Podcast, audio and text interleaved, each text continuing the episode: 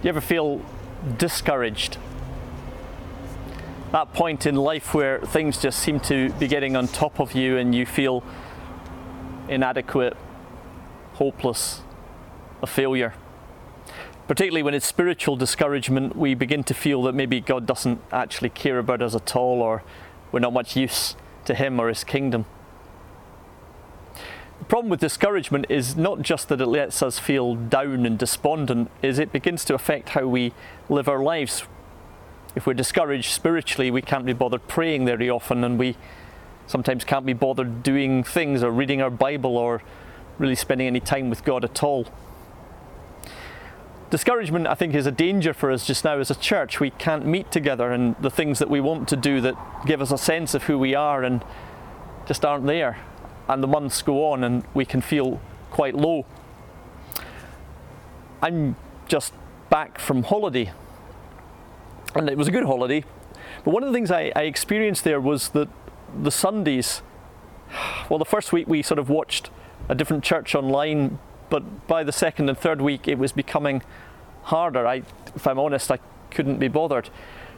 I, and I imagine that for many of you who are doing church online, it's becoming more difficult as the weeks go on. It's easy to become quite discouraged, and the danger for many of us at the moment is that we might just drift off, spiritually fall off the shelf.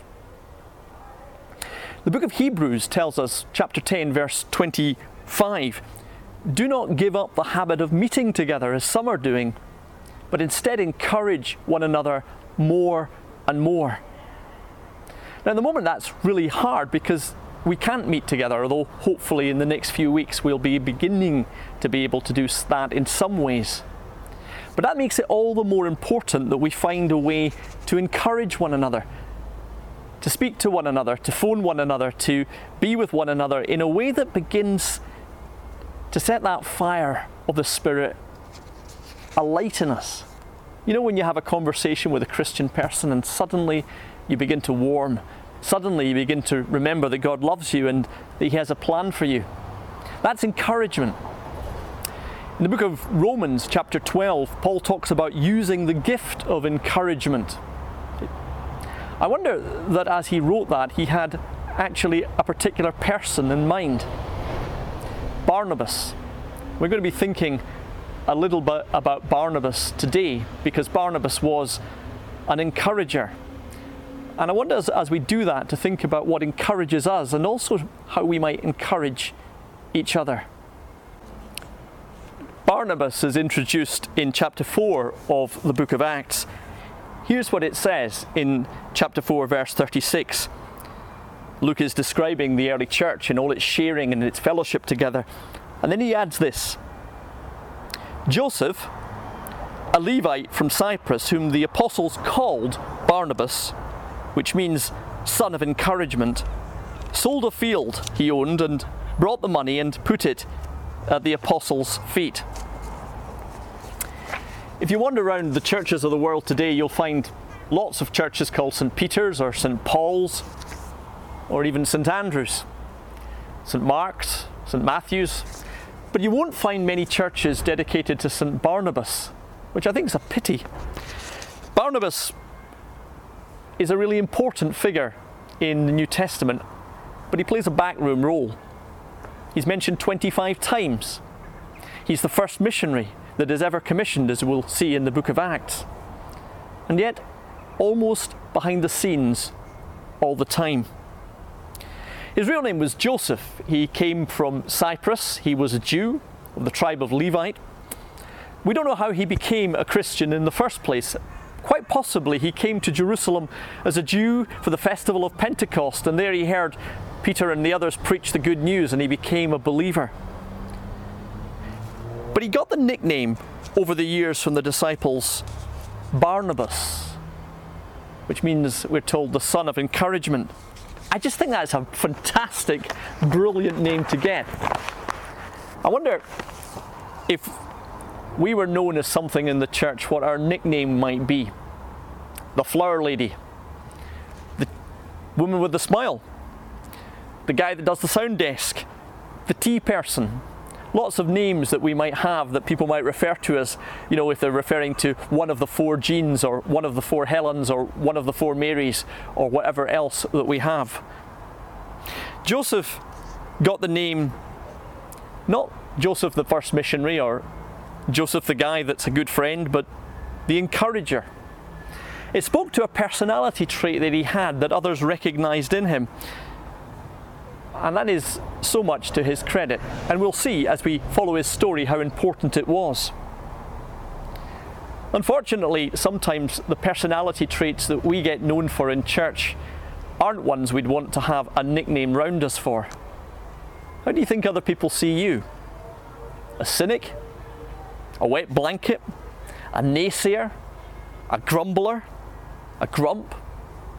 An outspoken person? Often these things are the sort of personalities that people see in us. But Barnabas reminds us that when the Holy Spirit begins to mould and model a life, it becomes very different. The son of encouragement. That's how he was seen. I want to challenge us as we think about the story of Barnabas to ask this. Who is it that encourages us in our faith and in our church life, in our belonging to Jesus? Who is it when we spend time with them, suddenly well, we feel just that God is good and He loves us? And equally this, how do we become encouragers to other people? For Barnabas, it began with selling a field. Now we're told in that chapter of Acts that lots of folk were giving gifts and that those gifts were being shared among the followers of Jesus so that there was no need among them. He was a man then who invested in the fellowship. He was willing to give up of himself, his possessions, that others might grow and belong and hear the good news. We take that vow, don't we, to give of our time and our talents and our money for the work of the church. But actually it's helpful to see that not so much for the work of the church as in the institution, but actually for the community, for each other, that we invest in one another, that we give sacrificially, not just of our money but of our time and our listening and our words, that we might build each other up and we might become the church together. It might be a place where people feel that they're valued. They feel that other folk actually want to invest in them. Other people want to give sacrificially to them and see them flourish in that place. How do we become a place where all of us are encouraged to give of our best to God as we worship together? That's what encouragement is all about. We next encounter Barnabas in chapter nine of the book of Acts, and I'm going to read the passage to you from chapter nine, verses twenty-six. This is just after Paul has become a Christian. Remember, he was persecuting the Christians, and on the Damascus road he becomes a Christian. Ananias comes to him, calls him brother Saul. And then we read this in chapter nine, verse twenty-six. When Saul, or Paul, came to Jerusalem, he tried to join the disciples.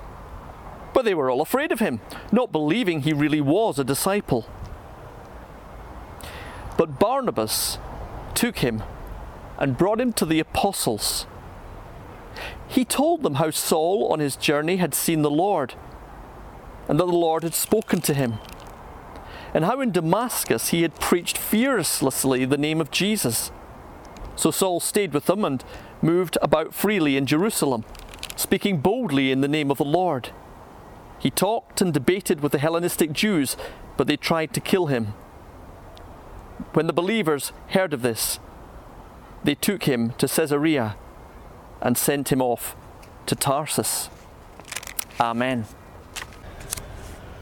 The story we know fairly well. Paul, the persecutor, trying to kill the Christians, meets Jesus. But you see, God doesn't just want to save Paul or Saul. He wants to use him. He wants him to become part of the Christian church and to become actually the way that the church will grow and move forward as it reaches out to the Gentiles. Ananias is sent first of all to call him a brother and affirm him. But there's a problem. How is a man who was so far away from Jesus, so far away from the church that he was trying to kill them, how does he become part of the church? And God's way of doing that is to use the encourager, Barnabas. He brings Paul, we're told, to the apostles.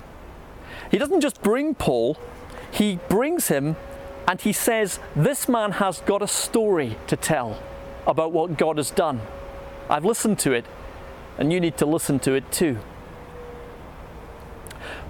One of the problems with churches is that they can be quite difficult places if you feel on the margins. Sometimes they exclude people. Sometimes that's deliberately. We shun people who don't seem to fit in, and sometimes it's accidentally, negligently. We don't notice that someone is struggling and they're sort of pushed to the sidelines. Most of us will have experienced that ourselves at some time. We've maybe been in a, a church meeting and there's a big crowd of people, but we felt everyone seems to have their backs to us and we don't fit in right now. Actually, I've found as I've talked to people, it's almost a universal experience. But here's the encourager. He's someone who sees someone who is on the margins and brings them in to where God is at. The first thing Barnabas does is simply notice Saul, listen to him, and then draw him in. And then he's willing to remind other people, even the apostles, the leaders, that this person should matter.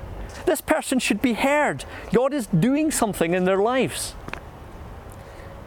Is there a way that sometimes we can be a Barnabas here? There's somebody on the margins of things in the church, someone who's feeling excluded, and we can be the one who perhaps listens to them, reminds others that they're valuable, that they matter as well.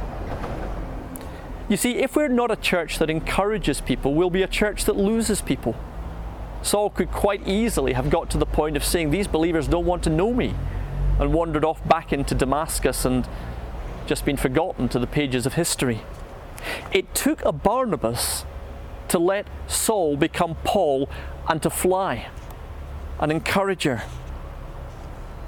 So we have Barnabas that first of all invests in people, time, money, fields, and secondly seeks to include people, to involve them, to let them matter and belong.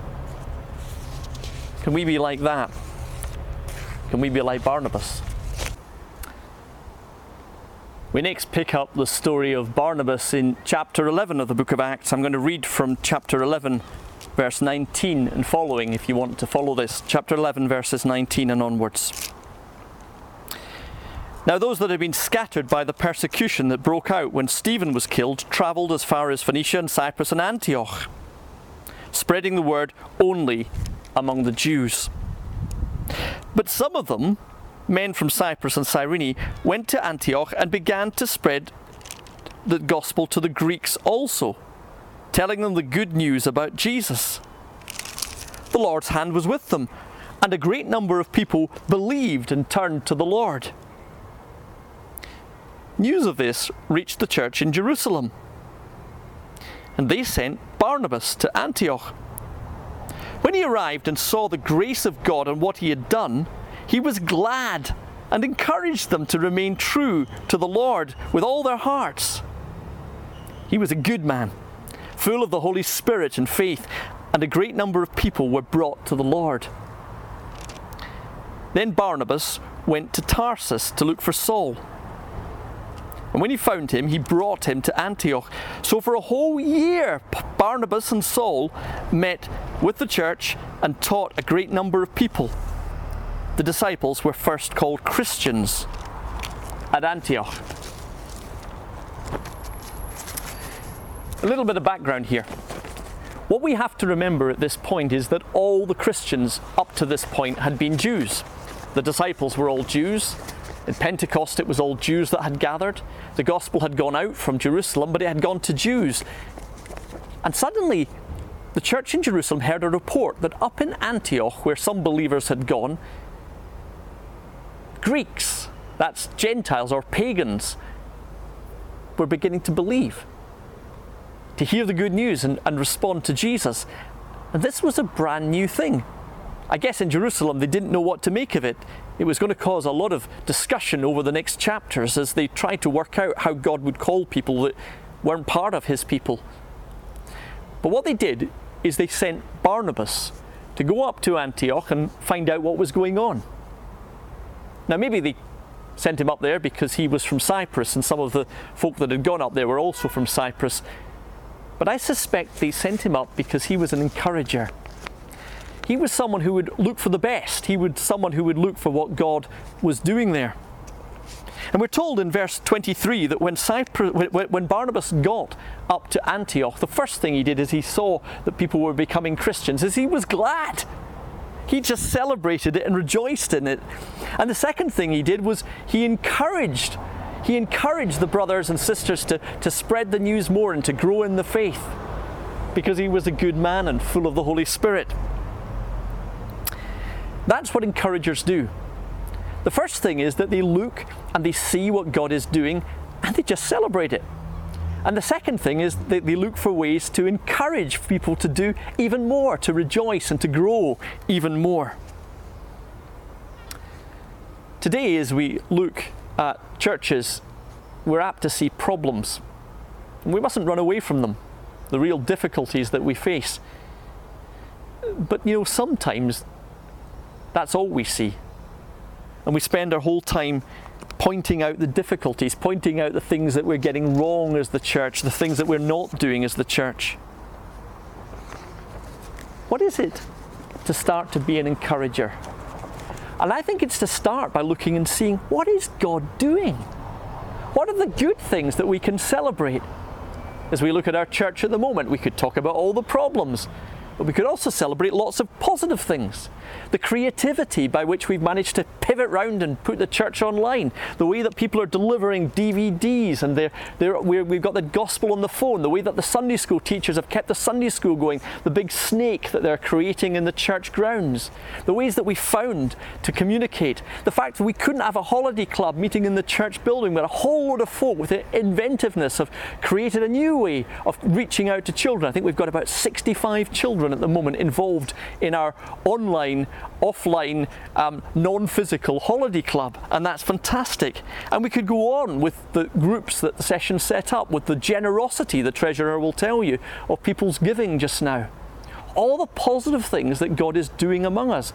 And as we look around the church across Scotland, we can see that. A church which sometimes has been very slow to change anything has suddenly found an energy to find a new way to communicate and to reach out to people.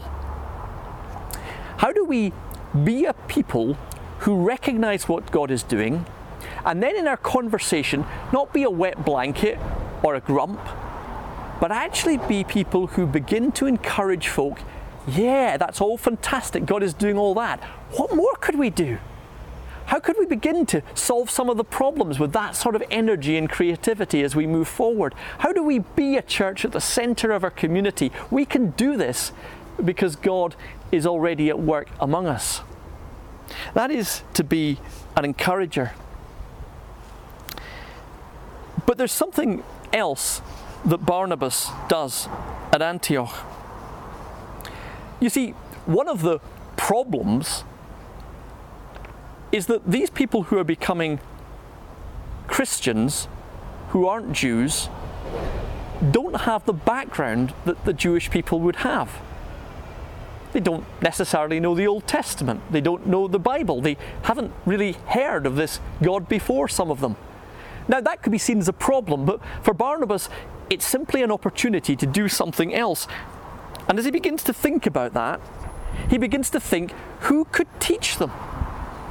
Then he remembers that guy whose story he heard before, that guy who became a Christian on the Damascus Road, that guy who God had moved in his life and he told the story of being called to preach the gospel. That chap was a Pharisee. He'd know his Bible. He was taught to be a teacher.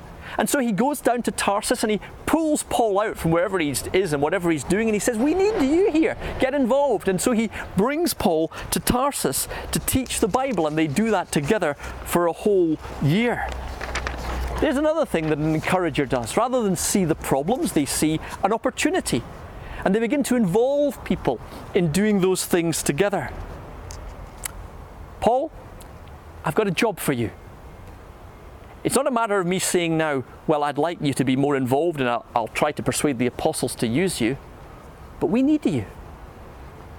We can use you. You can bless us in this place. And so he brings us there.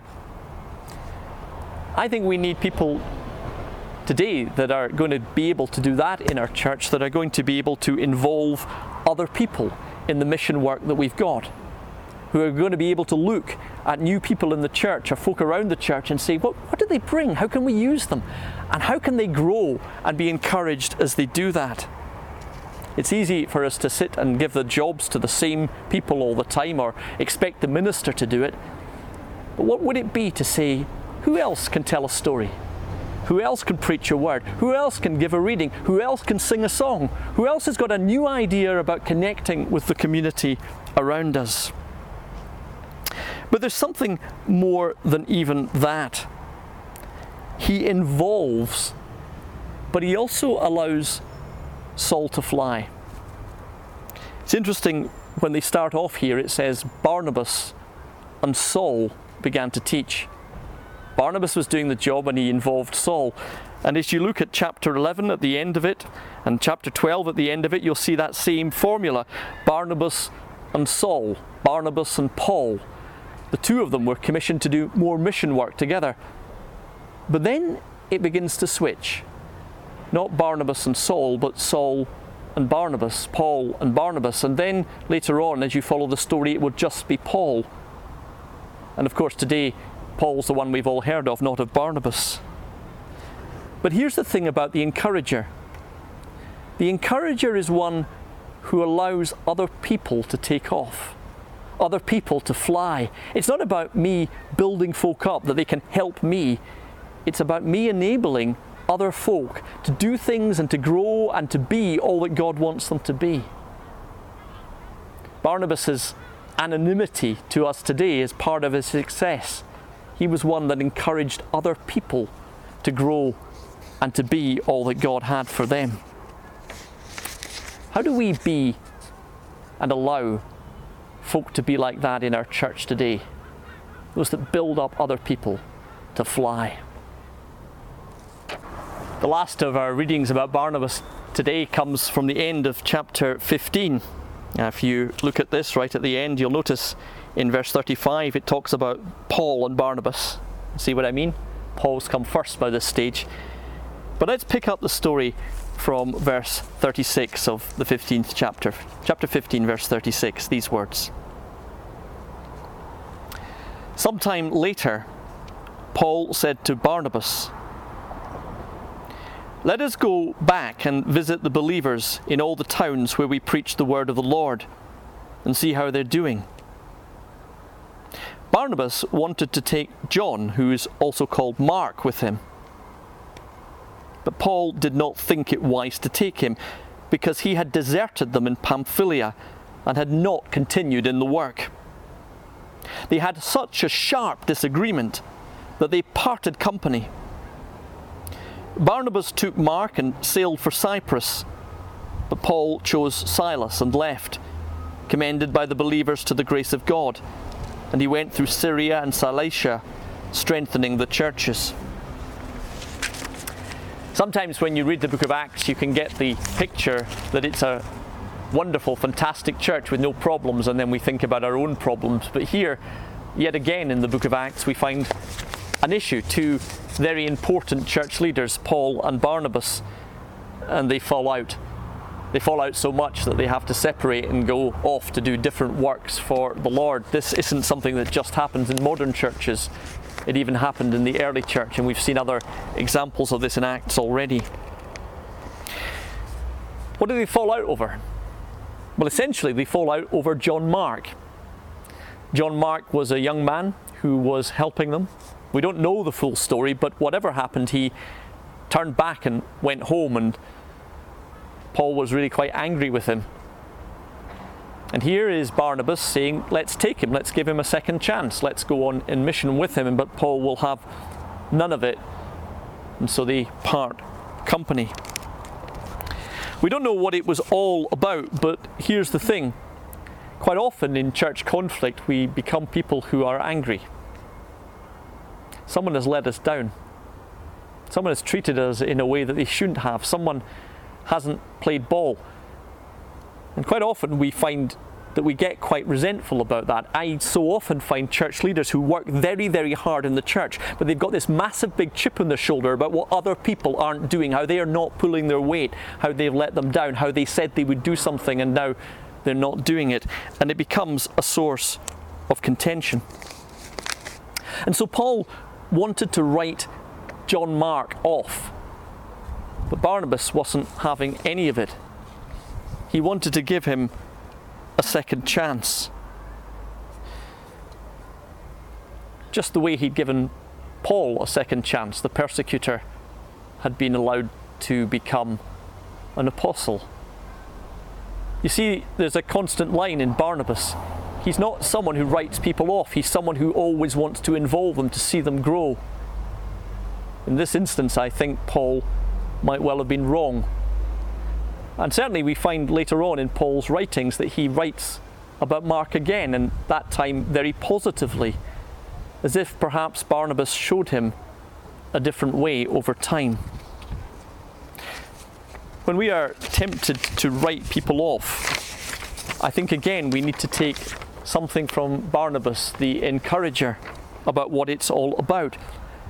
Encouragers are always people who give second chances and third chances and fourth chances. What did Jesus say? Forgive seventy times seven, four hundred ninety times. Just keep forgiving, because you need to understand that you have been forgiven. Barnabas, essentially a peacemaker. He wasn't going to have someone crushed and written off, because sometimes even church leaders, as they go forward, are tempted to write some people off. They get ignored, they get pushed by the side. Barnabas was going to stand with John Mark, and Barnabas was going to give John Mark that way to grow and fly, just like Paul would grow and fly. It's so easy when there is church conflict to get hung up in our sense of being right, the principle. The idea that they shouldn't have done that, they shouldn't behave like that, other Christians shouldn't let us down like that. But at the heart of the gospel is a message of forgiveness. We pray it every single week. Forgive us our sins as we forgive each other. That's the hardest bit of the gospel, but it's also the most significant. For if we really do understand what God has done for us, then forgiveness is the only way we can act. You will not be able to create a church where the things that shouldn't happen don't happen. There will always be problems and conflicts. The only way a Christian community holds together is to find that grace and that forgiveness continually. And so Barnabas, the encourager. Can we be more like Barnabas? Investing in each other, including each other, seeking out the gifts and the abilities that other people have, allowing them to fly and to belong, and then to be willing to treat them with grace when sometimes they crash and burn and let us down. I think our prayer for our church should be that it is a place of encouragement, whether we can meet together or not meet together, where we're committed to being that type of people. So I'll ask you today to do two things. Think about the people that encourage you. Give God thanks for them. Maybe if you need encouragement, give them a phone. And then ask yourself, who is God putting before you that you might encourage to grow, to belong, to fly, to use? And look for what God is doing in our church and let that encourage you as well. May we pray and be the people like Barnabas was. And if we're going to start by investing in people, perhaps we might begin simply by praying for them. If you're an elder today, can I invite you to pray for those in your district? not just for their needs, but they just might be encouraged in the Lord. If you're a Sunday school teacher or a youth leader, pray for the young people in your care. If you're sitting wishing you were in church this morning, think about the people that sit around you when you are in church and just pray for them just now, that wherever they are, they might have a great sense of God's love for them and God's plan for them.